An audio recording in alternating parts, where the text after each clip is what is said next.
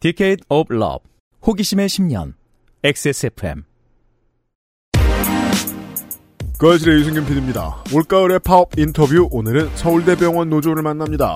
오랜만에 돌아온 2023년의 알쓸잡놈 시간에서는 한국 극우 혹은 민족주의 세력의 또 다른 흥미래 그아실의 대표적인 서브 퀘스트 환을 다룹니다. 23년 9월 가운데 주말에 그것은 알기 싫답니다.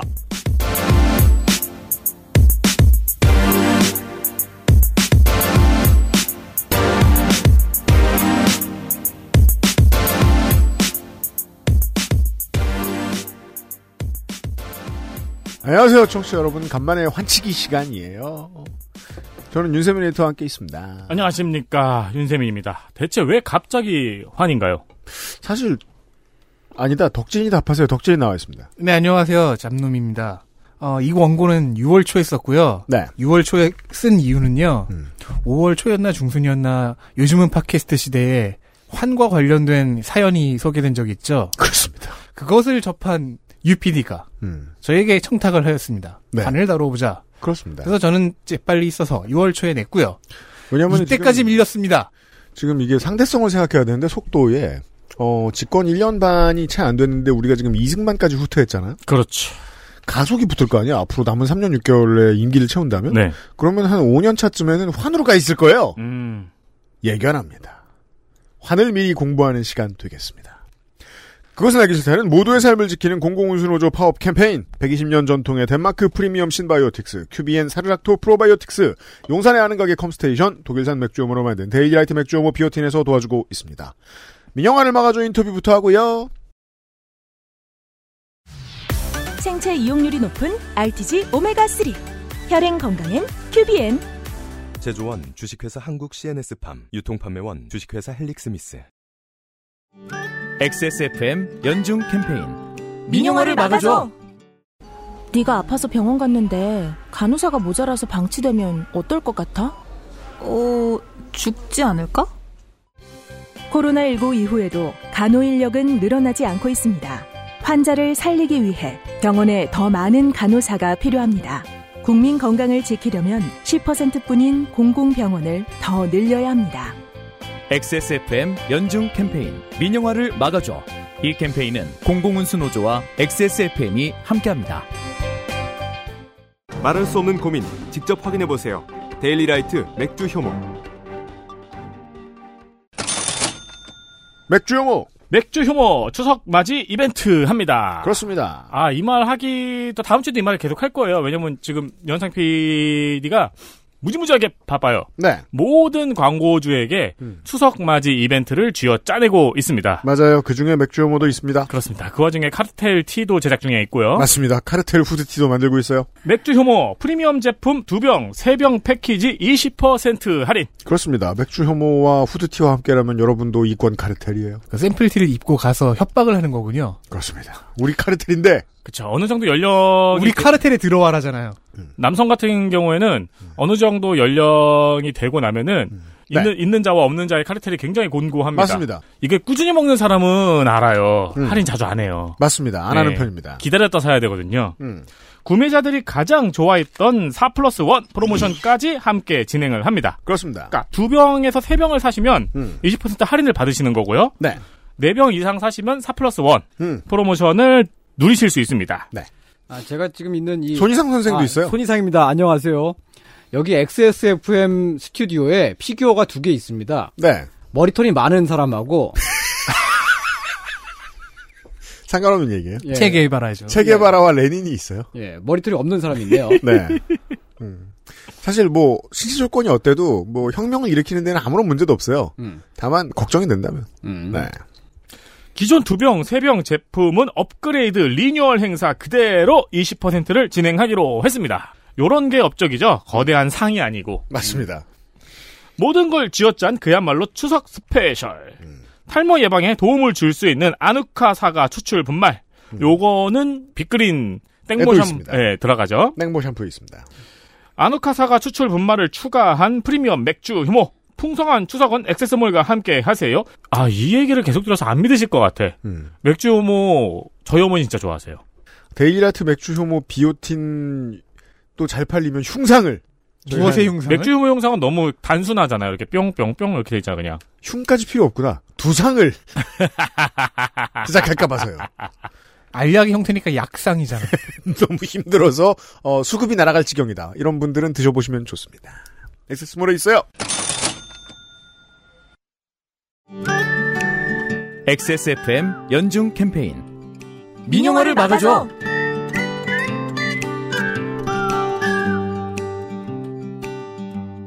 올가을의 파업 릴레이 인터뷰 다섯 번째 시간일 거예요. 올여름에 실로 역사적인 단일 집권 최대 규모 집회가 있었죠. 교사 선생님들의 아직 노조로 조직되지 않은 분들이 모두 참여할 정도였습니다. 그 앞시기에 비슷한 일로 언론에 많이 오르내렸던 건 보건의료 노조 총파업이었습니다. 그리고 올가을에 의료연대 투쟁이 아마 계속 지속될 겁니다. 오늘은 의료연대본부 서울대병원 분회의 박나래 사무장을 모셨습니다. 안녕하세요. 네, 안녕하세요. 박나래 사무장입니다. 간호사십니까? 네, 저는 병동에서 일하다가 이제 노동조합에 와서 전임자로 활동하고 있습니다. 몇 년 차셨어요? 저는 이제 6년 차. 6년 차. 네. 서울대병원에서요? 네, 서울대병원 6년 차였습니다. 제가 본 가장 지옥 같은 병원이었어요. 그쵸. 다들 그렇게 말씀하세요. 네, 저희 엄마도 간호사신데요. 아 정말요? 네, 네. 어머니가 간호 딸이 간호사를 하겠다는데 안 말리셨단 말이에요? 말리셨죠. 엄청 말리셨죠. 아니에요. 그 결국 막지 못한 걸 보면 진심이 아니셨던 거야. 제가 한다고 했었고. 아. 네, 네. 어쨌든 선택을 존중해 주셨는데 엄마 친구분 딸들도 간호사가 많거든요. 다 그만뒀죠. 저만 유일하게. 버티고 계세요. 남아있습니다. 네. 어느 과 하셨어요? 저는 외과 병동에서 있었습니다. 외과 네. 병동이요. 외과 병동이 다른 데보다 더 담당하는 환자가 많다거나 그런가요, 혹시? 많죠. 그죠? 저희 그런 것 병동이 제일 많았고 사실 내과 환자들은 조금 중증도가 높아요. 외과 환자보다. 보통요? 네. 사실 예, 보통은 외과 환자분들은 왔다가 퇴원하시고 수술하고 괜찮으면 바로 그러니까 입원하시고 퇴원하고 괜찮으면 바로 이렇게 이런 식으로 계속 입퇴원이 많은 과거든요, 사실. 네, 네. 그래서 내과보다는 중증도가 낮기는 하지만 그래서 병원에서 봤을 때는 환자를 많이 입원시키고 많이 퇴원시키고 그렇게 해야 돈이 된다고 생각하죠. 아, 심하지 않으니 더 네. 많은 수가를 그렇죠. 내자면 네. 아, 더 많은 수술을 쪽수. 많이 해야 되니까. 그러면 케어를 더 못 받을 거예요. 다른 과의 그렇죠. 환자들보다. 지금 옛날에 비해서 많이 환자들이 어, 이 정도면 태어나면 안 되는데 하는데 태어나는 사람들이 생각보다 많아요. 그건 보통 간호사들이 가장 먼저 걱정하시잖아요. 간호사 선생님들이. 그렇죠. 이 사람이 왜 퇴원해? 네. 근데 언젠가부터 이 사람이 왜 퇴원해인 환자들이 퇴원할 수 있도록 아, 병원이 패턴을 바꿨더라. 그렇죠. 아니 저희 방송에서 그 간호사 1인당 환자 수 축소 국회청원 한다고 방송했던 게 벌써 2년이 다 돼가요. 맞아요. 근데 관련된 기사를 찾아보니까 인권위가 지금 뭐 이달에 뭐 법으로 규정하라고 권고했대요. 하- 한국에서 제일 힘없는 게 인권위 권고잖아요. 맞습니다. 그동안 아무것도 안 됐다는 거예요. 뭐. 네, 아무것도 안 됐죠. 박나래 사무장님 본인은 외과 병동에서 한 번에 몇 명의 환자를 돌보셨습니까? 저는 14명. 14명이요? 네. 저 혼자서 온전하게 저는 14명의 환자를 봐야 돼요. 인사만 해도 하루가 가겠는데요? 그렇죠. 그래서 저는 사실 환자를 한 5분을 못 봤던 것 같아요. 한- 하루에? 네, 한 분당 한 5분이 넘어가면 사실상 제 업무를 못 한다고 보시면 돼요. 그 사이클을 놀랍죠. 자세하게 소개해 주실까요? 왜냐면 음, 사실- 제가 네. 그 입원했을 때 궁금해서 수술받으러 한번 입원을 했던 적이 있었는데 궁금해서 뭘 하시는지를 봤는데 알아낼 겨를이 없어요. 맞아요. 일단 너무 빠르고 네. 키보드 앞에 너무 오래 앉아있지도 않으며 예. 뭘 하셔야 돼요? 14분을 하루 동안? 일단은 쉽게 말해서 이제 저는 인계를 받잖아요. 이- 출근을 하면 환자에 대해서 이 환자가 왜 입원했고 그리고 쭉 브리핑을 받습니다. 점 타임에 선생님한테 그렇죠. 쭉 인계를 받고 나서 이제 정리를 하죠. 예, 실수를 하면 안 되기 때문에 다 이제 브리핑 하면서 정리를 하고 이제 각각의 환자한테 가서 환자분의 혈압과 뭐 체온 음. 네, 뭐 이런 거 기본적인 해야 하는 활력 지응물을 이제 해야 하는 거를 하고요. 일. 네. 그러면서 환자가 가지고 있는 뭐 예를 들어서 만약 수술을 갔다 온 사람이라면 뭐 당연히 피주머니 이런 게 있을 거고요. 그렇죠. 그런 것도 비워줘야 되고 맞아요. 만약에 수술을 안 하는 사람이 기다리고 있는 사람이라면 음. 금식을 해야 되는 이유며 뭐 이런 거를 다 설명을 해드리죠. 맞아요. 그러니까 그런 거를 쭉 전반적으로 한 분 한 분마다 맞춤 케어를 하는 거예요. 이분은 수술 안 했으니까 수술 설명, 음. 수술했으니까 뭐뭐 설명. 음. 그리고 또 입원하시는 분들도 있고 또 태어나는 사람도 있잖아요. 초짜들은 그거 헷갈리다가 대형 사고 가끔 그렇죠. 치고 그렇잖아요. 그렇죠. 14명을 보고 있기 때문에 사실 뭐 A 환자를 보고 있다가 B 환자를 봤는데 헷갈릴 수도 있어요. 음. 그리고 완쾌됐네요. 어, 태어난다고 약을 가지고 왔는데 예를 들어서 오늘 태어난 건 14명 환자 중에 10명이 태원이에요. 네. 그러면 얼마나 헷갈리겠어요. 아 수속 괴롭죠. 네. 그래서 그런 거를 중간중간 다 하고 그걸 다 컴퓨터로 일일이 이 환자에 대해서 기록을 해야 돼요. 음. 사실 의사들도 와서 환자를 보긴 하지만 그 시간이 간호사보다는 훨씬 짧아요. 그래서 그 그럼요. 14명 환자를 다 기록을 올려야 그걸 보고 이제 환자의 케어를 이제 전반적으로 한단 말이에요. 뭐 플랜이나 이런 걸 결정할 거고. 의사 선생님 보통 이제 서울대병원 같은 그 큰 병원이면 과장님. 음. 과장님은 보통 기억하는 위치에 계신 것 같진 않아요. 네. 맞아요. 그 구름이 떠다니잖아요. 이렇게 여러 명의 레지던트들과 함께 그럼 레지던트들이 다 이렇게 뭐 적어놓은 거 뭐 이것저것 얘기하고 네네. 결국 그나마 그 5분도 간호사가 시간 더 많이 쓰는 것 같았거든요. 그렇죠.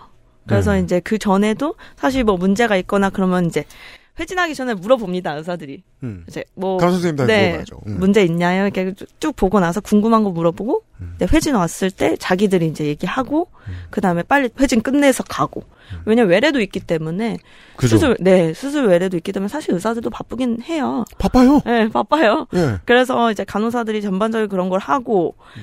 이제 기록하고 그 다음에 뭐 수술 환자 퇴원 환자 다 하고 나면 사실상 그냥 하루가 뚝 간다고 생각하면 되죠. 그리고 환자는 당연히 사람이니까 컴플레인이 있는데 있죠. 컴플레인을 어 요쪽 시프트에서 안 적었다. 근데 그 다음에 큰 언니가 와서 봤다. 혹은 뭐 과장님이 와서 처음 듣는다. 이러면 일단은 그 앞 시프트 간호사 잡아먹으려고 대기하고 있을 거 아니에요. 그 그쵸. 사람들이. 그렇죠. 왜냐면 사실 이제 그런 거를 일일이 다 사소한 것도 기록을 해놔야기 때문에 음. 환자 입장에서는 이 간호사가 세 번 바뀌잖아요. 네. 삼교대니까. 음. 예의한테 당연하게 인계가 될 거라고 해서 얘기를 했는데 한잔 짜증나요. 다음에 안 넘어가면 짜증나죠 당연히. 그죠. 그래서 그걸 기록을 무조건 해놔야 돼요. 네. 그래서 그거를 인계하고 이런 거를 놓치면 절대 안 되기 때문에 화가 날 수밖에 없어요. 사실 앞턴이 만약에 그게 기록을 안 됐으면. 상관없는 얘기인데 수술 전에 몇 년 전만 해도 코로나 검사하고 뭐 복잡한 거 있었잖아요. 그렇죠. 코로나 검사할 때만 돼도 밤에 해가지고 사람이 별로 없습니다. 음. 그리고 막 간호사 선생님 돌고 있습니다. 궁금해서 제가 간호사 선생님 컴퓨터를 유심히 봤어요. 겁나 특이한 걸 발견했어요. 어떤 거죠? 게이머의 키보드엔 WASD만 지워 있, 지워져 있습니다. 아, 간호사 키보드는 다 지워져 있습니다. 네. 되게 세게 빠르게 계속 치는 거예요. 맞아요. 엄청 신기했습니다. 아, 그 정도 업무 강도. 네, 업무 강도가 그래서 높다. 네. 이게 법제화에 대한 얘기 잠깐 아까 말씀드렸는데 이거 법제화 안 하면 병원이 봐줄 리는 없어요. 네. 법상으로 이거 그 간호사 1인당 환자 수 법제화하고 있는 곳들이 있죠. 사실 한국은 없어요. 한국은 없죠. 네, 한국은 없어서 저희가 요구하고 있는 거고 다른 뭐 미국이나 뭐 일본이나 이런 데는 다 몇 명씩 제한이 돼 있어요. 뭐 너다섯 명 여섯 명 그렇더만. 네, 미국 같은 경우에도 뭐 다섯 명, 뭐 일본도 몇 명 이런 식으로 정해져 있는데 사실 한국은 그냥 기준이 없어요. 그래서 제가 말씀드렸던 것 14명이라고 얘기했던 것처럼 네. 14명을 봐도 되고 17명을 봐도 상관없어요. 그죠. 왜냐면 규제가 없기 때문에. 그 병원의 입장에서는 사고가 나지 않는다. 네. 다시 말해 간호사가 유능하고 일찍 죽을 정도로 일을 하고 있으며 근육이 계속 파괴되고 있다. 네. 그러면 그냥 두는 거죠. 네. 그 얘기죠. 환자한테 직접적으로 뭔가 피해가 가지 않거나 사망하지 않으면 그렇게 책임을 가지고 법 규제로 이렇게 하지 않죠. 그죠. 근데 보통 이제 병원에 대형 병원의 법무팀이나 거기서 이제 돈을 받고 있는 로펌 로펌들이 뭐 간호사 디펜스 해주려고 뭐 한다는 얘기는 잘 못 들어봤기 때문에 소송이 있으면 간호사를 보호해 주진 않죠 잘. 그쵸, 보호해주진 않죠. 어떻게 보면 직접적으로 의사가 오더를 내고 제가 행위를 해서 환자한테 약을 투약하잖아요. 음. 그러면 이제 간호사가 투약했기 때문에 직접적인 사망의 원인이 있다라고 하면 그러면 이제 형사처벌을 받을 수도 있는 거죠. 뭐 요즘 한국은 종종 그러니까 놀라는 척은 안 하겠습니다. 네. 선생님들 집회 너무 많이 나와가지고 온 국민이 되게 신기해했는데 그 앞에도 간호 선생님들 너무 많이 나와가지고 되게 신기했었어요. 그 선생님들은 학교를 지키는 게 당연하다고 생각하니까 놀랐지만 간호 선생님들이 많이 나왔을 때는 이게 놀랐어요. 저 바쁜 사람들이 어떻게 나와? 그때 물어봤어요. 저도 처음에 작년에 제가 교섭위원이었거든요. 네. 그래서 오랜만에 파업을 했는데 음. 정말 천 명의 대호가 나온 거예요. 천 명의 대호가 나왔는데 병원 의료진들이 나왔는데 뭐 음. 병원 관계자 나왔는데 서울대병원 안에서만. 네 서울대병원 보람의 병원 합쳐서 간호사들이 너무 많이 나온 거예요. 아니 그 바쁜 데서. 네, 그래서 왜 나왔냐 물어봤거든요. 예. 그랬더니 살고 싶어서 나왔다는 거예요. 살고 싶어서 나왔다. 근데 저도 간호사인데 조금 충격적이어서 살고 싶어서 나왔다? 근데 이해가 안 되는 건 아니에요. 좀 더 너무- 자세히 설명해 주세요. 너무 힘들었구나. 음. 그래서 저희도 이제 꼭 파업을 하기 위해서가 아니라 이제 사전에 순회도 하면서 물어보거든요. 네. 뭐가 그렇게 힘드냐? 음. 그러면 환자를 제가 죽일까봐 걱정된대요. 음, 음, 너무 음, 많이 음, 보기 음, 때문에. 음, 근데 이제 또 어떤 분들은 그럼 그만두면 되지라고 얘기하시는데 음. 사실 그럼 바뀌는 게 없거든요. 그죠. 그럼 남아있는 간호사들은 또 그만큼 또 힘들어요. 텀텀 있어야 돼요. 그리고 또 신규가 바로 와서 그냥 다른 행정직이나 뭐 사무직처럼 일을 하는 게 아니잖아요. 네. 제 환자한테 문제가 생길 수 있기 때문에 두 달이나 뭐 많게는 세 달까지 음. 그런 인수, 인계를 받는단 말이에요. 교육을 음. 받는단 말이에요. 음. 그러니까 만약에 누군가 사직을 해버리면 또 그 공백 기간에 남아있는 사람들이 남아서 환자를 봐야 돼요. 내가 지옥이라 빠지면 동료들이 더 심한 지옥에 살 거라는 걸 뻔히 아니까 못 네. 가만두는 건 네. 말씀이시잖아요. 네. 음. 근데 파업을 한다고 하니 바뀌겠구나. 음. 왜냐면 인력도 준다고 하고 뭔가 바뀌겠구나 해가지고 나왔다고 하더라고요. 선생님들도 그랬습니다만 간호사 선생님들도 보통은 이게 첫 직장. 그렇죠. 근데 뭐 두 번째 직장이라 그래도 그 전에도 병원이셨을 거고. 네네. 그냥 사회 경험 전체가 병원이신 분들이에요. 뭐 정치면을 들여다볼 만큼 한가한 사람들이 아니에요. 그래서 사실 간호사들이 잘 몰라요. 세상 물정 잘 모르고 알 리가 없어요. 예, 바빠서 왜냐면 저도 신규 때는 그냥 밥 먹고 자고 병원 가고 이게 다였어요. 일상이 없어요. 중간에 친구를 만날 수 있는 시간도 거의 없어요. 왜냐면 신, 친구도 신규잖아요. 우리는 만날 수 있는 시간이 없는 거예요. 또 만나잖아요. 네. 만나면 공부밖에 안 해. 아, 병동마다 또 특성이 있기 때문에 야 거기에는 어떤 환자 왔어? 아 이런 환자 때문에 이런 케어를 해야 돼. 그러면 또 그걸 배우죠. 음. 그럼 이 약은 뭐야? 너네 이 약 써? 이렇게 하면서 그러다 보면은 정작 시간이 다 가버리는 거예요. 제가 아는 사자들의 공통점인 것 같아요. 세상 물정을 몰라요. 그렇죠. 정말 판사가 그렇게 똑같이 사는 것 같거든요. 야, 너 그새 건 그거 뭐야? 이러면서. 그래서 그거 하다가 보면은 아, 다 가버리는 거죠. 아, 그 다 가버린다는 건 짧은 뭐 20대도 아니고 아이 다 클 때까지 계속 그렇게 사시잖아요, 보통 간호사 선생님들이. 그래서 저희가 순회할 때 계속 알려드려요. 뭐라고요? 아 지금 노동 정세가 이렇고 지금 세상은 어떻게 이렇게 돌아가고 있고 왜냐면 뉴스도 못 보고 음. 그러니까 그런 거를 계속 소식지나 이런 걸 통해서 알려드리죠. 음. 이런 게 있고 이번 임금은 얼마가 정부 가이드라인이 얼마로 측정돼 있고 음. 병원은 뭘 하고 있고 지금 교섭 상황이고 이런 거를 계속 얘기를 해드리죠. 그 서울대 병원만 순회하시는 게 아니잖아요. 그렇죠. 저 그러니까 저는 서울대 병원 분해기 때문에 네. 대부분 서울대 병원을 하지만 이제 서- 음. 저희는 그 서울 지부라는 게 또 있어서 네.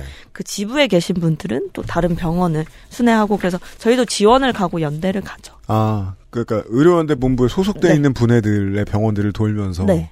거기 간호사 선생님들한테 네. 바깥 세상이 이렇다. 네, 바깥 세상이 이렇다. 아, 네. 그리고 또 우리 병원은 서울대 병원은 이렇다. 음, 여기 병원은 이렇다더라. 음. 뭐 다 같이 좋아져야 되지 않겠나. 이렇게 음. 하면서 계속 순회를 하면서 설명을 드릴 수밖에 없죠. 반응이 좋습니까?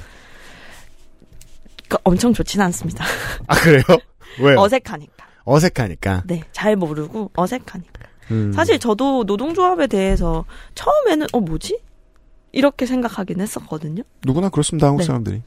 그래서 뭐 배운 적도 없고 노동조합에 대해서 배운 적도 없고 음. 그렇기 때문에 어색하고 좀 무섭고 낯설고 할 수밖에 없는 것 같아요. 결국은 이제 대외협력 파트가 어떤 아젠다를 설정하고 그걸 가지고 사람들에게 어떻게 전파하느냐 현장에서의 스킨십 이런 것도 되게 그 노조의 중요한 능력인데 아, 이 노조의 경우에는 환자들한테도 설명을 해야 돼요. 네, 맞아요. 저희는 어쨌든 서울대학교 병원분에는 교섭을 할 때 무조건 뭐 우리의 임금이나 복지 이런 걸 올려달라고 얘기하지 않아요. 음. 왜냐하면 국립대병원에서 사실 제일 큰 병원이기 때문에 네. 영향이 갈 수밖에 없거든요. 음. 예. 저희가 합의를 하면 음. 그게 다른 국립대병원한테도 영향이 가요. 아, 그러면 그게 환자들한테도 가고 시민들한테도 영향이 갈 수밖에 없거든요. 음. 그래서 저희는 교섭 안에 요관 안에 공공성을 요구하는 그런 요구들이 많아요. 직원들이 요구하는 거는 뭐 일- 임금이나 이런 것도 있지만 직원들도 이제 공공성에 대해서 대부분 많이 알고 있어요. 음. 그래서 이게 시민들한테도 영향이 갈 수 있다는 거를 알아서 저희 저희가 하는 노동조합 요관에 대해서도 지지도 많이 해주시고 이건 요관은 저희가 집행부가 결정하는 건 아니기 때문에 네. 다 같이 논의하고 대의원들도 결정하고 해서 요구하는 거죠. 환자들에게는 노조의 입장에서 어떻게 설득하는 게 좋겠습니까? 파업을 하면 아, 네. 처음에 저희가 파업을 하면 음. 환자들한테는 이제 정당성을 설명을 드릴 수밖에 없어요. 네. 왜냐하면 내가 병원에 왔는데 내가 어렵게 예약을 했는데 갑자기 환, 병원이 파업을 해. 음. 그럼 당황스럽잖아요. 그죠? 빅 파이브는 몇 달 걸려 가는 가니까 그쵸. 사람들이 상당수의 사람들이 네. 근데 이제 저희가 그렇다고 무조건 해서 병원을 문을 닫게 하는 건 아니에요. 음. 사전에 파업을 한다는 이유도 이제 병원한테 설명하고, 음. 그 다음에 정말 급한 환자들은 볼 수 있게, 진료를 볼 수 있고, 음. 수술을 할 수 있게끔 필수 유지라고 해서, 네. 그만한 인력들을 놔두, 놔두죠. 아, 음, 그러니까 그래서- 우선순위를 넣는다. 네. 예를 들면 뭐 신규 외래를 자른다거나 뭐 응급실을 제외 뭐 그러니까 인력에 따라서 응급실을 제외하고 뭘 폐쇄하고 뭐 이런 정도의 가이드북은 있다. 네, 있죠. 음. 그래서 환자들한테 정말 응급 상황이 생기지 않게끔 그렇게 하고 사전에 환자들한테 진료에 영향이 가지 않게끔 저희가 한 달 음. 전쯤에 공문을 계속 병원에 보내요. 병원에 공문을 보낸다. 네, 그렇죠. 이 환자에 영향이 있을 수 있- 음. 있으니 음. 다른 병원으로 전원을 갖게 하거나 음. 아니면 외래에 조금 이렇게 해주십시오라고 사전에 요청을 드려요. 음. 그러니까 파업 전에 그 큰 병원들 보면은 다닥다닥 여기저기 써붙여 있긴 하는데 네. 어르신들은 못 보고 이러잖아요. 그렇죠. 예.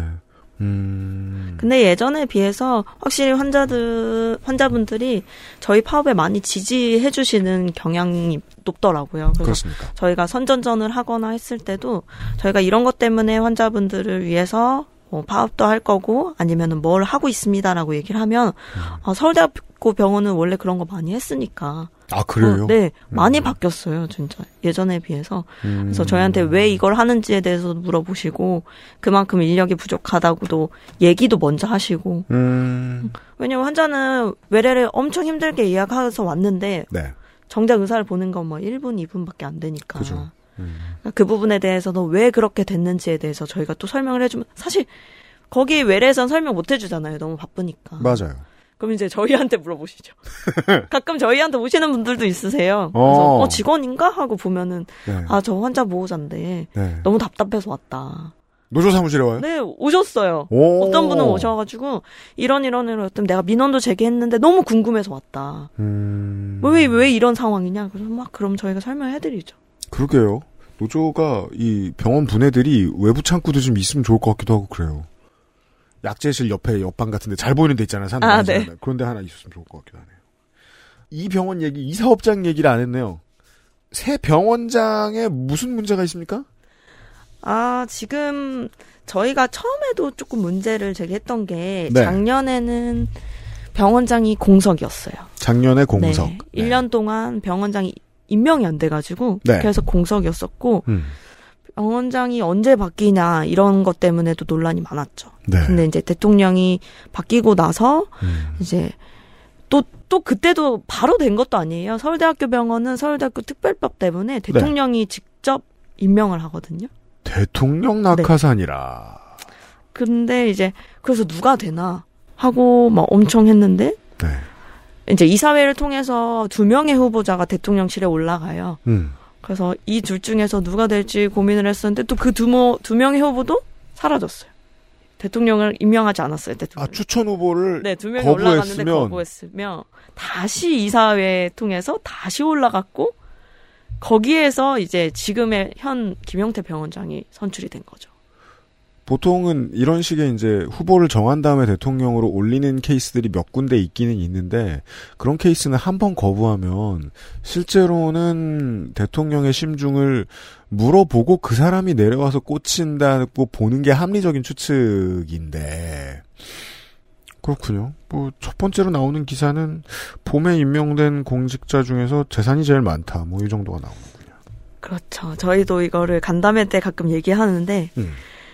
어, 재산이 한 73억 정도 된다고 하면 나올 거예요. 신고한 것만. 네, 신고한 네. 것만. 마포의 건물, 네, 뭐 압구정의 뭐, 네, 네.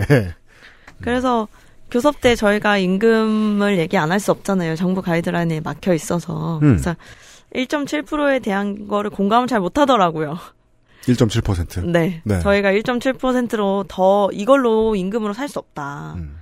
그렇게 얘기를 했을 때 대부분의 병원장들은 아, 그거 공감한다 하는데 공감을 조금 잘 못 해주시는 느낌이더라고요. 정직한 분을 만났네요. 저 왜 그래서 저희가 느- 드는 느낌이 아 재산이 73억이라서 네. 압구정 아파트가 30, 35억 9천만 원인데 1.7% 어떻게 공감해요? 그렇죠. 입감은 안 되네요. 정직한 사람이다. 그거 말고 문제는 또 뭐예요? 어 그래서 그것 때문에 좀 가십이 많이 돌았었죠. 음. 왜냐면 이 병원장 임명하는 과정에서 1년 동안 그렇게 공석이 비어 있다가 네. 갑자기 이제 두 명의 후보자도 사라졌다가 또 이렇게 덜컥 음. 돼버리니 음. 이게 낙하산이 아니냐부터 시작해서 네. 음. 뭐 윤핵관의 라인이다, 뭐 김건희의 라인이다, 막 이런 얘기가 되게 그게 많았었죠. 그겁니다. 네. 음. 음. 그러게요. 이게 목요일 날 건보공단 노조 만나 뵀을 때도 마찬가지고 사실은 정치권이 내줘야 되는 목소리거든요.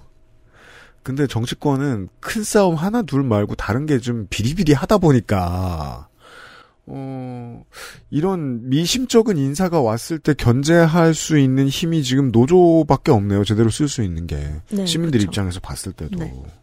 네. 어, 지금 파업을, 결론부터 파업을 결정하셨나요?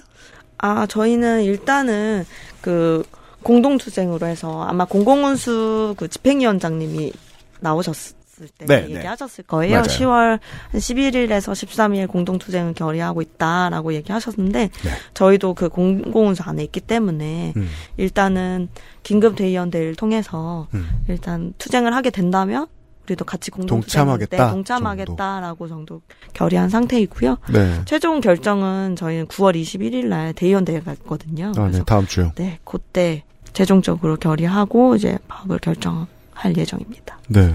서울대병원 안에서도 지금 교섭이 있죠. 네, 지금 요구안이 뭡니까?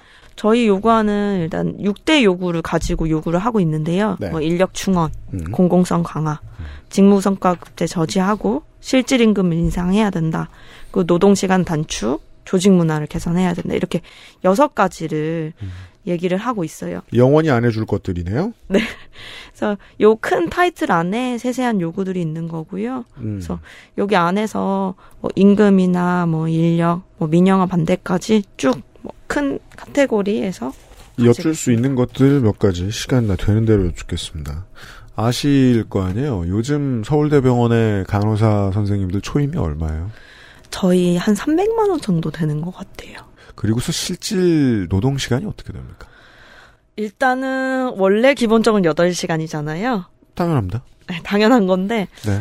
12시간 정도 되는 것 같아요. 하루에 한 번 나왔을 때 12시간. 네, 저도 신규 때는 만약에 제가 데이 때 출근을 하면 원래 7시에 일이 시작하거든요. 음. 네, 5시 반에 출근했었죠. 7시에 시작하면 5시 반. 네, 1시간 반 정도에는 오는 것 같아요. 그러면 멀리 살면 밤이 없어요. 그렇죠. 5시 반에 딱 하고 병원에 들어앉아 있어야 되는 거예요. 네, 근데 5시 반에 와야 된다는 아니지만 그 부담감 안- 때문에 오는 거죠. 그리고 또 안 그러면 인수인계가 불충분하다는 어떤 믿음이 있으니까 네, 그런 네. 걸 거 아니에요. 네. 그러면 해화역에서 내렸을 때 5시 25분이면 땀이 나는 거예요. 네. 새벽 5시 25분이면 퇴근 시간은 12시간 뒤.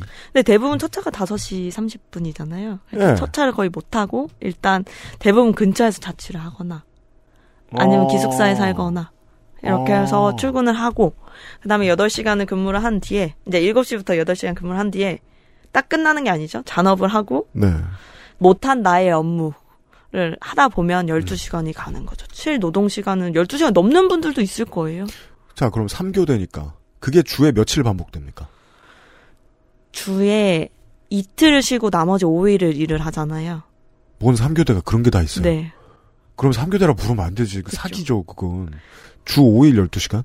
네. 거의 그런 60시간이에요. 60시간이 넘어갈 수도 있어요.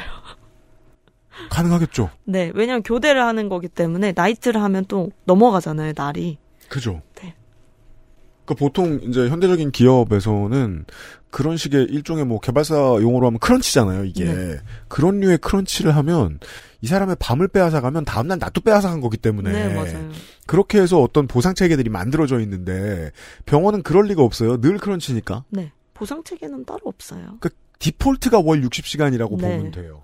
우리나라에서 제일 큰 병원이라고 하는 곳의 연봉치고는 매력적으로 들리지도 않는데 전혀 매력적으로 들리지 않는데 업무 시간이 그 정도다? 네, 그렇죠. 기피 대상이죠. 거의- 취업하고 싶은 사람에게는. 그쵸. 근데 그걸 모르고 들어오죠. 아까 얘기하셨던 것처럼 대부분의 신규들은 뭐 사실 저희끼리는 고등학교 4학년이라고 얘기해요. 음, 고3을 끝내고 나서 이제 간호대를 가면 고4, 음. 고등학교 4학년이다. 그래서 또 공부를 하고 나서 바로 취업을 하기 때문에 음. 그거를 막 내가 여기를 가야지 막 골라서 여기가 얼마고 연봉이 얼마고 이런 걸 전혀 생각하고 오진 않죠. 그냥 큰 병원이니까 대부분 추천받아서 오기도 하고. 사회 초년생들을 사회가 그런 식으로 악용하잖아요. 그렇죠. 그러니까 뭐 제가 어렸을 때면은 이제 학교를 나와서 갑자기 이제 소위로 임관해서 돈 개념을 처음 알았는데 월에 150만 원 주는 게 나쁘지 않거든요. 네, 맞아요. 그렇게 어. 썩어가는 거예요. 네, 맞아요. 맞아요. 아. 그렇게 해서 일을 하다가 이제 번아웃이 오고 매너리즘에 빠지면서 그만두게 되는 거죠. 정확히 그거예요. 임금 인상폭은 많이 요구하지 않으신 것 같아요. 그런 거라도 아까 말씀해 주셨지만 저희는 일단은 요구한 자체는 8.1%예요. 월 29만 2천 원. 8.1% 왜냐하면 이게 커 보이는 건 그동안 안 올렸기 때문이겠죠. 그렇죠. 저희가 작년에는 1.4%였고요. 재작년에는 0.98%, 올해는 1.7%입니다. 1.7% 네. 사실 손해보는 장사예요. 지금 민간보험 올라가는 거, 공공요금 올라가는 거에 비하면 손해보는 장사예요, 노조가. 그렇죠. 엄청 손해 보는 거죠. 근데 병원에서는 정부 가이드라인 때문에 뭐 그 이상은 못 올려준다라고 얘기하고 있는데 민간은 사실 1년에 3% 4%씩 그냥 올리거든요. 그럼 이렇게 되다 보면은 엄청 지속적으로 임금 격차가 벌어질 수밖에 없는 거죠. 아, 다른 병원들과의 경쟁력도 떨어지겠네요, 엄청 병원의 떨어지죠. 입장에서도. 네. 왜냐면 하 그렇게 바쁜 곳을 자부심만으로 일하고 싶진 않으니까요. 네. 그래서 경험이 많은 인력들을 유지하기 위해서는 임금을 올려서 이 인력들을 잡아야 된다라고도 노동조합은 요구하고 있는 거죠. 병원 측의 입장은 뭡니까? 올려줄 핑계는 수 뭐예요, 없다. 핑계? 정부 핑계가 가이드라인 때문에 안 된다. 정부가 무슨 가이드라인을 줄 수 있죠? 간호사들이 공무원도 아닌데? 기타 공공기관이기 때문에 네. 공무원 준에서 1.7%에 따라야 된다라는 게 병원 입장인 거죠. 자본주의적으로 이해가 되지 않는 게 이 병원의 매출은 엄청나거든요? 그렇죠. 그거 국가에 기속되면 안 되잖아요. 사실 병원은 적자라고 얘기해요. 의료 수익이 적자라고. 그래요? 근데 따로 빼놓는 돈이 있습니다. 병원은 방송에서 그런 말씀 하셔도 돼요. 네. 어차피 이건 예산으로 되어 있어요. 어, 연구해 보신 바하고도 있습니까? 노조 차원에서. 연구. 여, 그러니까 뭐 그걸 이제 알아보신 적이 있습니까? 거기 안에 세세한 내용을 몰라요. 이런 네, 류의 단순한 인지상정을 이야기할 수는 있어요. 시민 입장에서는 서울대병원이 적자면 대한민국에 누구도 병원하면 안 돼요. 그렇죠. 맞아요. 아무도. 무슨 계산서를 들고 와서 적자라고 말을 할까요? 의료 수익은 이제 예년에 비해서 코로나 이후로 조금 떨어진 건 사실이에요. 적자라면 망하죠, 사실. 공공병원에서 지자체가 직접 돈을 다 쓰는 공공병원에서 이런 얘기를 들으면 천 번, 만 번 이해할 수 있죠. 환자가 없어서 문을 닫는 과가 속출한다거나. 하지만 제가 눈으로 보고 냄새를 맡은 서울대병원은 대한민국에서 영원히 환자가 제일 많은 병원이거든요. 거기서 저런 핑계를 댄다는 게 얼른 이해는 되지 않습니다. 인력도 뭐 인권위 권고 같은 거 보고 뭐 무겁게 받아들일 사람들이 아니에요. 인력 늘리지 않죠. 인력 늘리지 않죠. 저희가 인력이 부족하다, 현장에서 너무 힘들다라고 얘기하면 뭐 기재부에 막혀 있어서 안 된다. 막 승인이 안 돼서 막 뭐 못 올린다. 정원 동결이다. 이렇게 얘기하는 게 병원 입장이죠. 차라리 독립법인화를 하라고 하는 게 맞겠습니다. 네. 그래서 음. 그래서 답답해요. 단체 교섭을 하고 있는데 병원은 이제 핑계댈 게 많은 거죠. 정부 핑계 음. 대면서 안 된다. 우리는 기타 공공기관이기 때문에 이제 다 막혀 있다라고 얘기하니까. 그러면 저희는 이제 단체 교섭 그럼 왜 하냐 하면서 이제 화를 낼 수밖에 없는 상황인 거죠. 그니까 말이에요. 네. 그러니까 그 정도의 태도면 단체 교섭을 처음부터 부정하는 거잖아요. 그렇죠. 나오라니 나오긴 나왔다만 네네. 나는 아무 힘도 없어인 거죠. 네. 아. 단체 교섭에 병원장 나옵니까? 단체 교섭이 나오죠. 나와요? 네. 나와서 이제 그런 얘기 하는 거예요. 기재부가 그렇죠. 음. 이제 병원장이 직접 얘기하지 않지만 옆에 계신 이제 뭐 친구분들이 네, 이제 네, 네. 이제 말을 하시는 거죠. 앙투라지들이 네, 말을 알았어요. 하시는 거죠.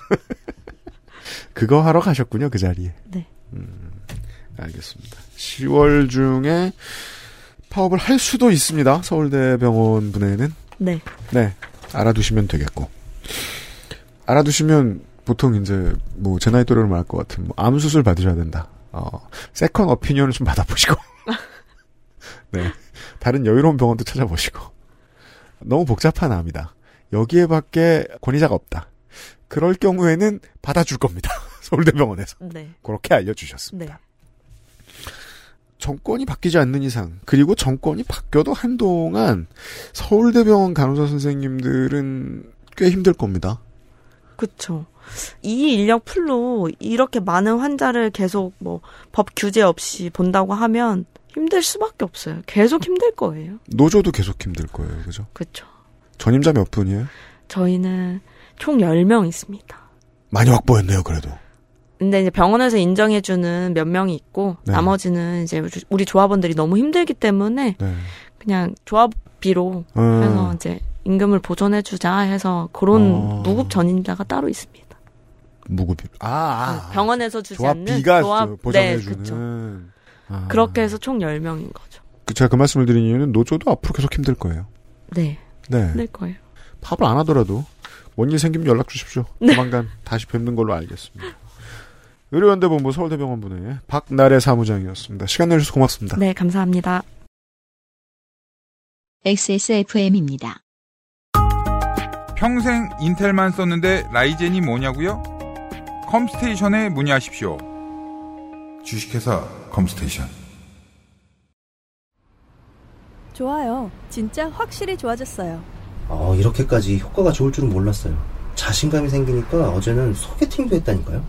아 네. 저한테 진짜 잘 맞는 것 같아요. 저 이거 먹으니까 세상에나. 아저 이마선을 따라서요. 잠 먹고. 야야 잠만. 마고 마고 마고. 누구 망하는 걸 보고 싶나? 말할 수 없는 고민? 직접 확인해보세요. 데일리 라이트 맥주 효모.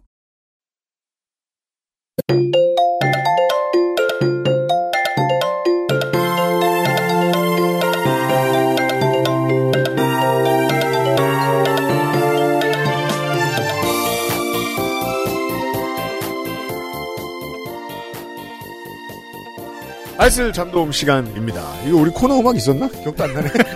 한지 너무 오래돼가지고. 그러니까. 무조건 토토로 아니었나요? 방송 10년 동안 하니까, 예. 네. 너무 오래된 코너들이 있어요.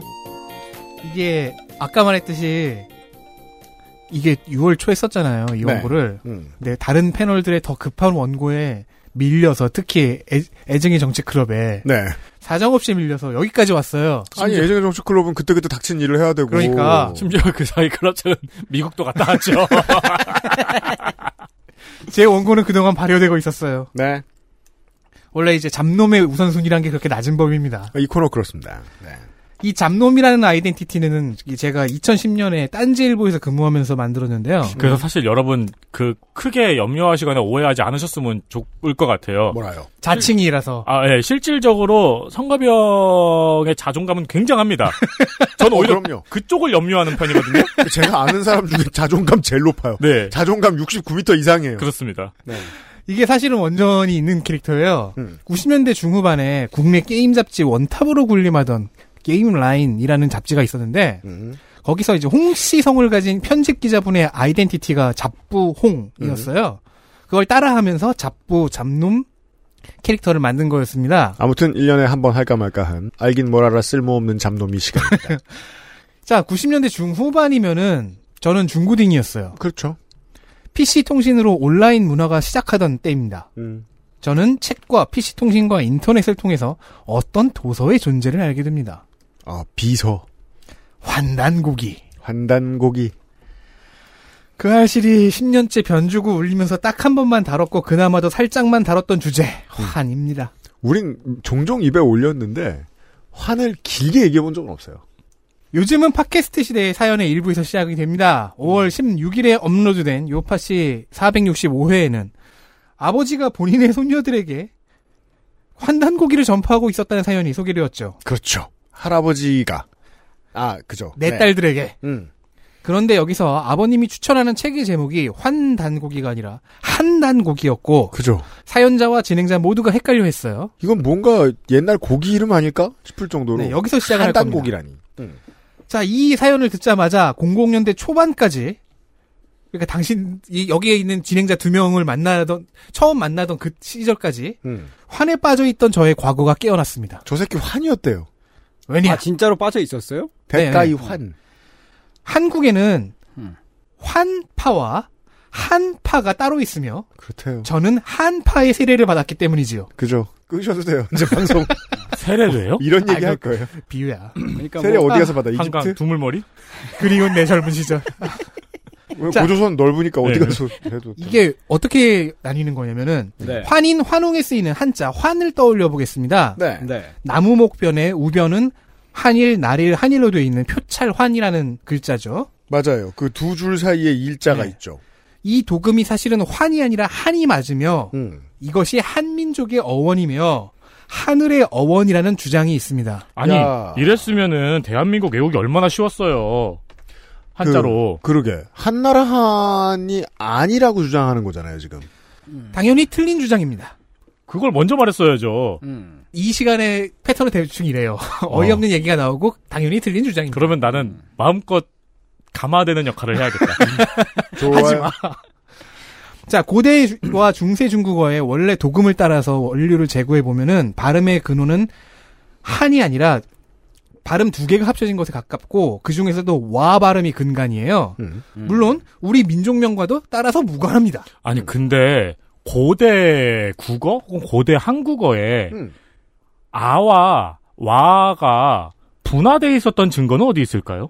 그런 건 모르겠어요. 그렇죠. 음. 나는 나는 고대 국어학 몰라요. 그 수업 다 제꼈어요. 쟤는 자기 전공은 몰라요. 아 중요한 건 이게 여기서 이제 고대와 중세 중국어의 도금을 제구를 했- 해야 되기 중국어의 때문에. 도금은 다를 수 있겠네요. 어, 현재 한민족은 혈통적으로는 고대 두 민족의 후예예요. 한반도 북쪽과 만주 연해주에 살던 예맥 쪽, 예와 맥으로 나뉜다는 설도 있는데 아무튼 예맥 쪽에다가 한반도 남쪽에 살던 한족이 섞이면서 만들어진 게 혈통적 문화적인 후손이 현재 한민족입니다. 그런 거 느껴지세요? 지금도 지역에 따라 사람들 얼굴 생김새 좀 다르거든요. 다르죠. 예. 아. 달라요. 예. 아직도 그때 민족 그대로 이어져 오는 게 좀 있는 거예요. 음.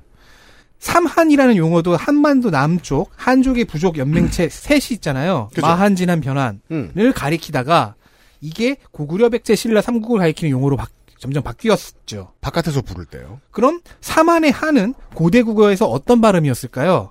가르, 가라, 간 등의 설이 있습니다. 그렇군요. 즉 환과는 아무 관련이 없습니다. 어 그러네요. 환 발음과는 아무 관계가 없어요. 까르단고기. 간단고기. 네. 간단고기. 아, 간단고기. 간단고기는 말이 되네. 간단한 시플 고기. 미트. 게다가 한과 하늘의 관계도 허구인데요. 이 부분을 반박하려면은 어, 고대 국어에 관- 대한 학부 3, 4학년 정도의 수업 내용이 들어가야 하므로 일단 넘어가겠습니다. 저는 그 너랑 수업 나는 모른다는 거예요. 저는 그 수업 다 쨌다니까요. 근데 전공은 전공이 있잖아요. 네. 아니 고대 국어만 빼고 들을 수 있죠. 저도 고대 국어 안 들었어요. 저 8학기 내내 4학년 수업 들어본 적 없어요. 난 들었다 이 저는 사람아. 전필은 있잖아요. 네. 3학년 것까지는 듣지. 근데 고대 국어 같은 경우에는 전선이어서 저도 안 들었어요. 네, 저도 저도 안 들었어요. 저는 문학 문학 이런 쪽을 더 많이 들었죠. 근데 아마 출석 안 하고 D 받은 게 하나쯤 있었던 것 같기도 하고 그래요. 아, 세 분 다 문학 전공이세요? 네. 어. 문학사예요. 아무튼 환이 아니라 한이라는 주장은 뇌내 망상입니다. 음. 그리고 이 주장은 나중에 저 뒤쪽에서 다시 한번 나오게 될 겁니다. 네. 좋아요.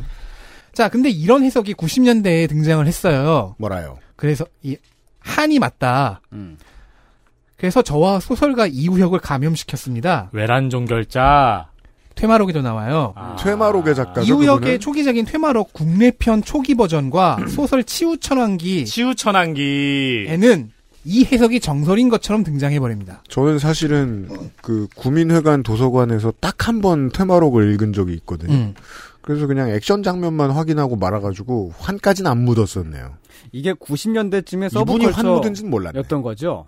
네. 그렇죠. 그러니까 뭐라- 저희 주장은 서브컬처에서 저 새끼한테는 그렇죠. 아니었죠. 보편적인 대, 아. 대중문화까지 올라가려고 했다는 게제 컬처였죠. 근데 그때 이우혁의 존재감이라는 게 사실 음. 어떤 메인 출판 문화에 저항하는 강력한 대항군 같은 네. 느낌도 있었어요. 그러니까 왜냐면- 예. 강력한 얼터너티브였죠. 음. 자, 어쨌든 이렇게 한단고기설은 퇴치를 했고요. 그래서 환단고기라는 명칭이 맞는 건 알았는데 대체 이 환단고기는 무엇이고 왜 문제인가를 잘 모르실 수도 있습니다. 어, 그럼요. 그, 그, 우리 방송을 오래됐지, 뭐, 뭐, 조금 들었다. 예를 들어, 뭐 한 3, 4년 들었다. 그럼 환이 뭔지 모르실 거예요. 오늘 처음 들었다. 제가 바빠서 환 만질 일이 없었거든요.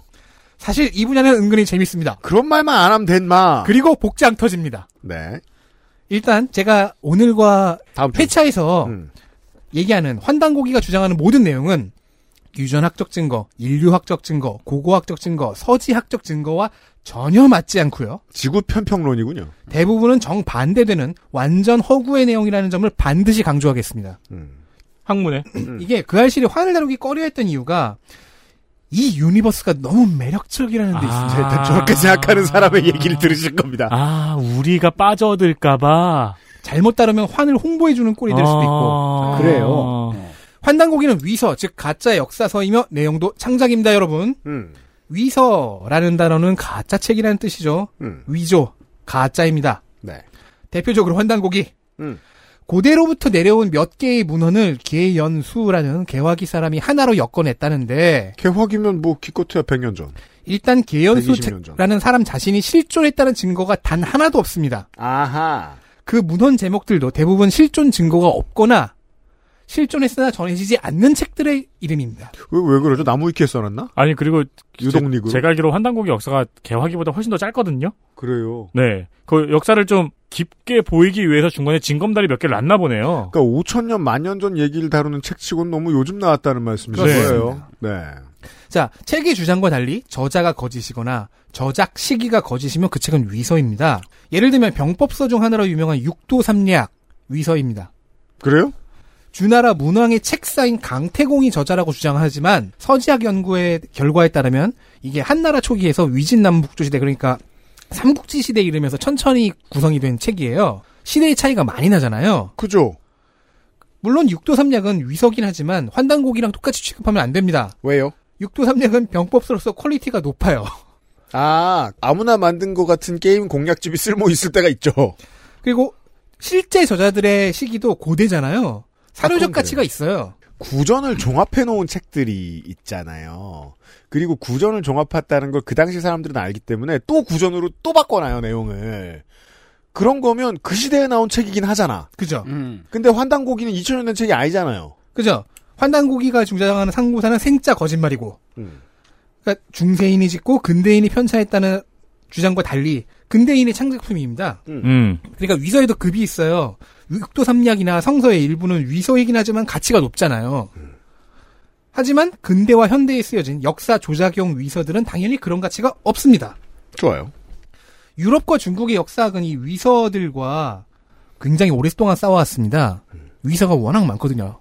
그렇겠죠. 성경에서 빠진 외경, 위경이라고 있잖아요. 음. 외경은 그렇다 치는데 위경은 위서이기 때문에 빠진 거예요. 아, 일부러, 봐요.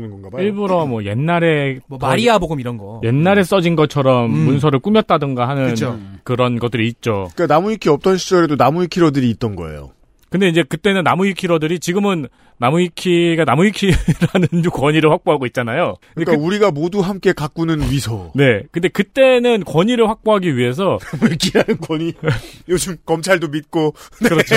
나무위키라는 권위를 확보하고 있는데 그때는 권위를 확보하게 하기 위해서 일부러 책 자체를 낡아 보이게 만들었다는 거죠. 그런 것도 많이 하죠. 예, 몇백 년 된 음. 드라이 책처럼. 에이징. 예, 그렇죠. 그 유럽은 성서나 쿠란, 음. 아랍은 쿠란 음. 그런 곳에 이제 위서를 판별해내는 음. 위서 판본을 판별해내는 쪽으로 이제 음. 발전을 했다면 중국은 역사서가 위서인 경우가 좀 있어서 음. 자, 만약에 역사서예요. 위서고 여기 이 책의 실제 저자가 요즘 사람이라면 이건 그냥 제껴 놓아야 하는 사료거든요. 네. 한국에서 양계초라고 부르는 역사학자 량치차오는 사료 간벌 방법을 정리하면서 위서 간별법을 정리했습니다. 아, 중국의 역사학자가 정리한 위서 간별법. 몇 가지만 보겠습니다. 1번 항목이 과거 당대의 다른 저서들 중에서 이 저서를 해당 저서를 언급한 대목이 있는지 찾는 겁니다. 네, 질문이 똑똑하네요. 질문이 하나 있어요. 뭐라요? 성가병 되게 유려하게 광고 건너뛰었거든요. 예. 그죠?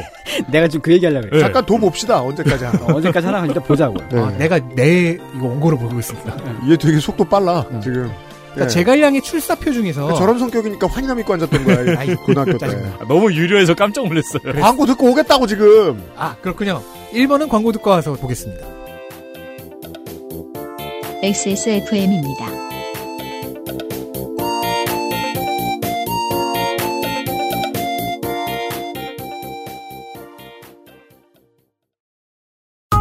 내장 그래픽을 갖춘 안정적인 CPU, GPU에 가장 적절한 메인보드.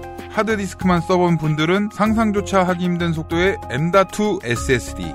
기능성과 디자인을 모두 충족하는 케이스까지 이달의 PC로 빠르게 구매하실 수 있습니다.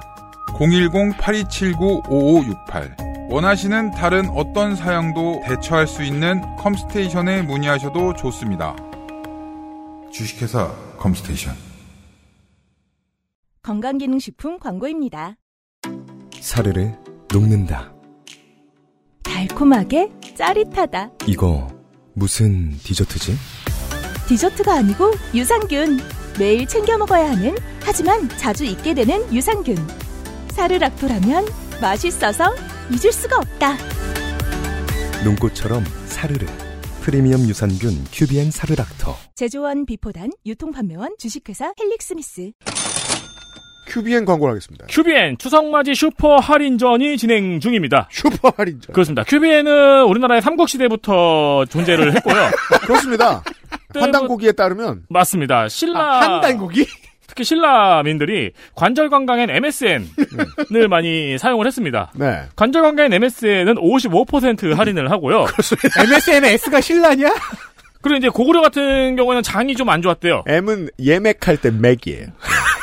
고구려 같은 경우는 장이 좀 안 좋았대요. 네. 북방민족이. 그래서 사르락토를 네. 45% 할인합니다. 왕중에 사르락토 대왕이 있었어요. 그러니까 관계토와 라인이 맞는 것은 우연인가요? 그리고 이제 백제가 남았죠.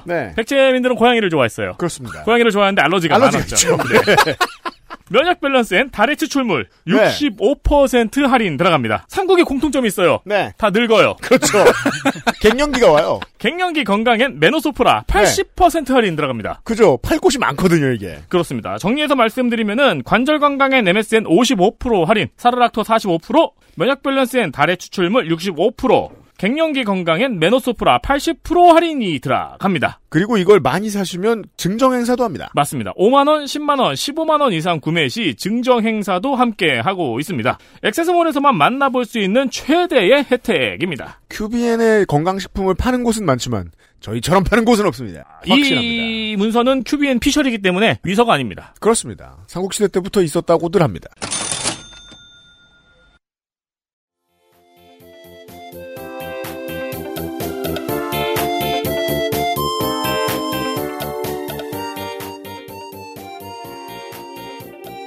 자, 제갈량의 출사표 얘기를 하고 있었습니다. 네, 량치차오 AKA 양계초의 위서 간별법 중 1번. 네. 1번은 무엇이냐? 당대의 다른 저서들 중에서 해당 저서를 언급한 대목이 있는지 찾습니다. 제갈량의 출사표는 그거 중국에 이렇게 전시돼 있죠. 그래요? 네네. 그거 저기 신설기에서 그거 보러 갔었어요. 그렇구나. 그런데 후 출사표는 위서일 확률이 매우 높습니다. 오. 음. 왜냐면 제갈량의 글을 전부 엮은 전집인 제갈량 집에 후 출사표가 빠져 있고요. 후 저 출사- 이거 본 적 있어요, 맞아. 후 출사표는 그건가? 야 미안해 나 지금 나간다 이건가? 아, 땡발, 잠깐만. 그게 아니라 그 첫 번째 북골 다음 이후에 다른 보통 북골 때 녹음 시간 전 20분쯤 전에 성가비가 저한테 후출사표를 보내죠. 20분 늦습니다. 네. 어, 그리고 당대의 다른 문헌에도 출사표는 언급하는데 후 출사표는 언급을 안 해요. 음. 네. 이렇게 교차 언급이 없으면 높은 확률로 위서입니다. 음, 그래요. 이건 이해가 음. 돼요. 식자도 많이 없고, 문명인도 많이 없던 시절이면은, 서로가 쓴 책을 서로가 참고하고 계속해서 시테이션을 돌리게 돼 있어요. 아, 인용. 예. 학계는 그렇게 굴러가잖아요. 이게 점점 해체되고 있는 시대인데. 뭐 보진 못했어도 이런 책이 있다더라. 음.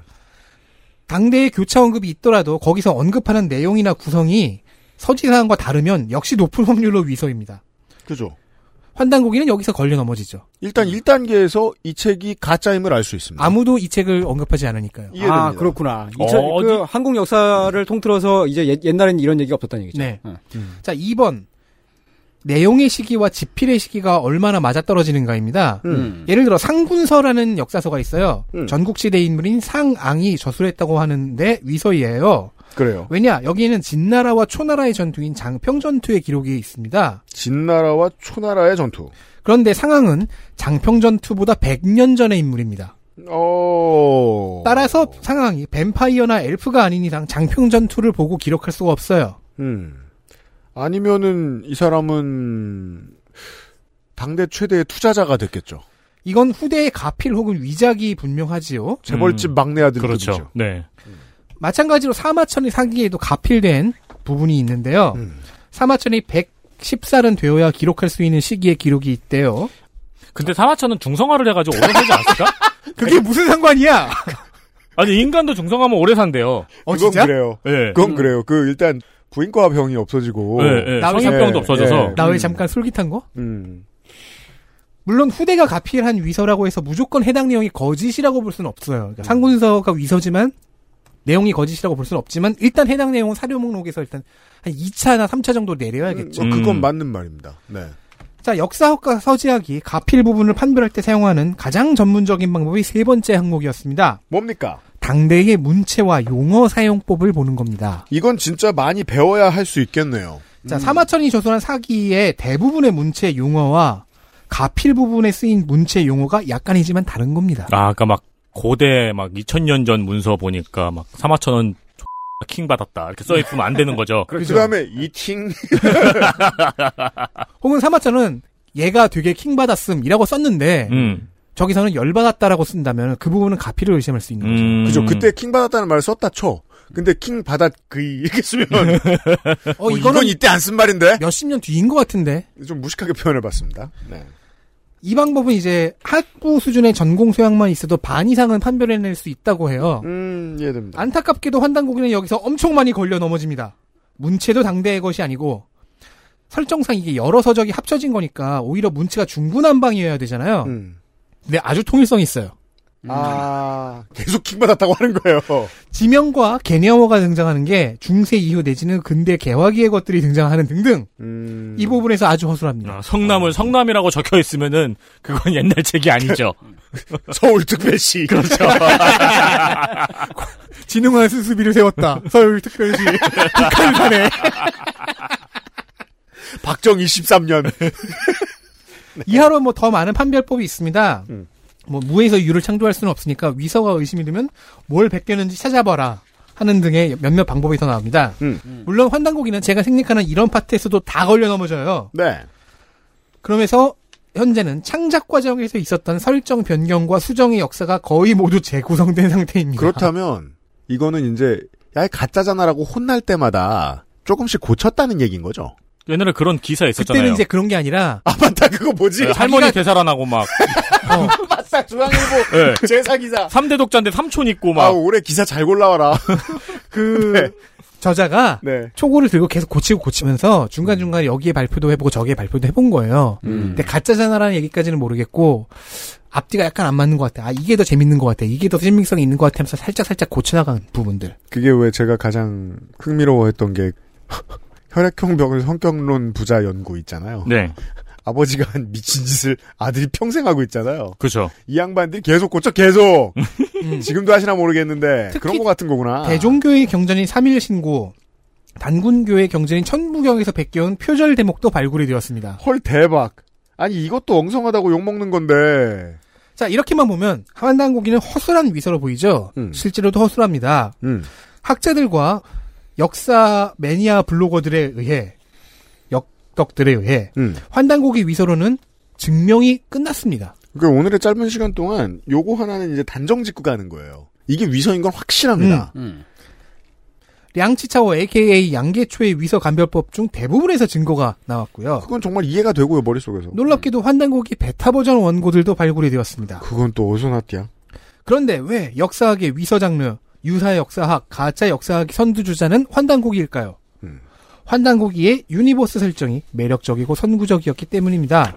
아니 소혜산 선생도 네. 책을 특히 고서도 모으는 게 취미잖아요. 그렇죠. 음, 네. 낡은 거 좋아합니다, 선생님. 혹시 위서도 갖고 있는 게 있나요? 아니 없어요. 진짜 다 진퉁이에요?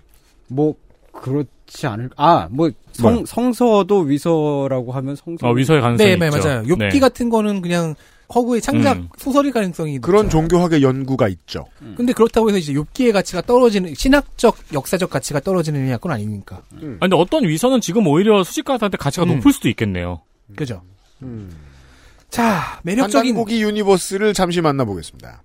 환단 환 유니버스. 음. 주 내용은 이거 가지고 이제 영화 만들면 환단고기 시네마틱 유니버스죠. 그러면은 환시유. 포도시우 같잖아. 주 내용은 기록이 미비한 상고사 즉 고대사 이전의 역사인 고조선 시절과 그 이전입니다. 사실 얘기 짱이라니까 이거. 환인 내용이 환웅 없었다. 그러니까. 단군의 시대죠. 이랬으면 어땠을까? 이제 여기서 북부여와 초기 고구려까지 이어지는 건데 음. 주된 건 이제 환인 환웅 단군의 시대예요. 자, 이 어쨌든 환단고기가 저 수많은 위서의 가능성에도 불구하고 이렇게 흥한 건 재밌어서잖아요. 보겠습니다. 네. 이 책의 내용에 따르면 고조선은 사실 당시 인류 문명 중에서 가장 넓은 영토에 가장 발전한 제국이었습니다. 자, 여기서 일단 환상을 딱 가집니다. 음. 어린 성가비 및 많은 어르신들이. 인류 문명의 시초일 것 같고 음. 어, 화하족이 황하에서 문명을 일으키면서 중국 문명의 그 씨앗을 틔울 때 그들과 대등하거나 가끔은 압도하는 라이벌이었대요. 근데 기록이 싹 없어진 거예요. 정확히는 환인 환웅의 시대에는 국호가 배달국이었고 음. 단군 시대가 와서 조선이라는 국호를 썼다는 설정입니다. 자, 아무것도 사실은 아닙니다. 배달국이라는 단어 배달민족이지. 100%입니다. 100%입니다. 사실이 아니에요. 음. 네. 자, 아무튼 대제국이니까 유라시아 대륙의 수많은 고대 국가들을 제후국으로 두기도 했답니다. 음. 외교 관계를 통해서 음. 그런 번국의 명단이 최소 12개가 나와요. 네. 음. 따라서 12번국 하면은 100%입니다. 음. 꼭 12이야. 그 중에서 특히 수밀이라고 표기된 제후국은 수메르라는 주장이 즐겨 거론됩니다. 이 파트를 집어먹은 이우혁이 퇴마로 국내편에 해당 내용을 집어넣고 치우 천원기를 쓰다가 대오각성하여 현재는 크게 후회하고 있죠. 오, 저도 후회해요? 네. 오. 싹 다 개정했어요. 젊었을 땐 넘어가기 쉬운가 봐요. 아니, 빠져나오기가 어렵잖아요. 빠져나왔어요, 이우혁 씨는. 제 말도 이상한 게, 나이 들면 또 빠지기 쉽잖아요, 또. 그러니까 빠져나오기가 어렵잖아요. 그렇죠. 자, 어려워요. 환단고기는 신화에 성감이 나온 게 맞을까? 네. 난 나왔어. 음. 환인 환웅 단군을 인물이 아닌 군주명으로 설정을 했어요. 음. 따라서 환인 여러 명이 있고 환웅 여러 명이 있고 단군 여러 명이 있겠죠. 아, 무슨 마립간 차차홍처럼 뭐 왕을 부르는 음, 명사였다는 음, 거죠? 음. 그래서 이들의 연표와 치세를 적어 놓고요. 아무도 없는데? 배달국의 환인 환웅의 수도의 명칭을 신시라는 식으로 설정했습니다. 제일 신의 멋있- 도시. 제일 멋있는 게 신이니까. 시티 오브 갓. 음. 신시의 연대기를 따라가다 보면 이 상고사의 시간 자체가 5천년이 훨씬 넘습니다. 바라나시보다 더 오래된 도시네? 그래서 환파들은 반만년 역사라는 단어를 쓰지 않고 만년 역사라는 단어를 씁니다. 야 만년 역사, 온 만년 역사 100%입니다. 자, 현재 고고학에서 찾아낸 가장 오래된 문명은 터키에서 괴베클리 테페 유적이 발견되기 전까지는 이집트와 수메르였는데요. 수메르 문명입니다. 이들보다 훨씬 오래된 연표입니다. 그러네요. 자, 환단고기에서 주장하는 배달국의 신시가 성립하는 당시 지구에서 가장 빨리 발전한 이집트, 수메르, 메소포타미아, 괴베클리 테페 유적 등등 모두가 국가 형태에는커녕 부족 내지는 부족 연맹체 수준이었어요. 근데 왕국을 만들었다는 거예요, 만년 전에. 제국. 제국. 일단 기록과 고고학 발굴로 증명된 이집트 초기 왕조의 시작이 대충 기원전 3150년 경이에요. 음. 그 전에는 이제 부족 연맹체 부족 국가에서 왕국으로 발전하는 단계였는데 환단고기를 비롯한 위서들이 들려주는 고조선 스토리는 이와 비슷하거나 훨씬 이전 시기에 국가 단계를 넘어서 제국 단계로 들어섰다는 설정입니다. 초고대 문명설이죠. 초고대 문명설이라는 단어가 여기에서 등장합니다. 이게 역시 입감을 하느냐 마느냐가 참 중요한 게 이걸 왜 믿지에 제가 지금 계속 갇혀 있어요. 그래야 돼요. 그래야 돼요. 아니 나도 좀 빠져들어보고 싶어 야. 아니 하지 마. 물론 누군가에게는 그래서 가슴이 웅장한 스토리지만. 네. 자 여기서 잠깐 해서 신시 신의 도시라는 이 명칭 때문에 환과 개신교가 결합하는 변종도 등장합니다. 아니 그것도 하나도 안 이상한 게 대한민국의 개신교는 무속신앙하고 되게 여러 번 결합하잖아요 여기저기서. 되게 많이 지금도 그래요. 음. 네. 이 변종 유니버스에서는 아리랑 있죠. 음. What? 아리랑은 본디 알이랑이고 R A 알, 알, 에그, 리, 알과 함께. 에그. 아. 알은 유대교의 엘, 이슬람교의 알라와 같은 어원이라. 예? 따라서 유일신에 대한 호칭이다. 에그가 아니야? 알라의 알. 알라가 이게 더 원이잖아요. 아, AR, AL. 그리고 엘, 알 그게 더 원이란 뜻이잖아요. 그럼 아리랑은 원리 원. 아브라함이 처음 부른 노래야. 맞아요. 그래서 알이랑은 나 신과 이따가 동행한다는 시작된다. 맞췄어, 의미입니다. 맞췄어.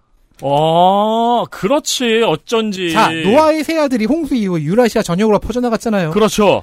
동쪽으로 간 일파가 우리의 조상이다라는 해석을 합니다. 그래, 어디 갔나 했어, 내가. 노씨야? 하나님의 백성민족 좀 지키니까 음. 1907년 평양 대부흥은 근본이 있는 부흥이었다는 해석으로 아. 연결됩니다. 그, 뭐, 뭐, 뭐라, 뭐라고요? 1907년에 평양에서 대부흥이 있었잖아요. 음. 그게 뜬금없는 부흥이 아니었다. 영적인 뿌리가 있었다.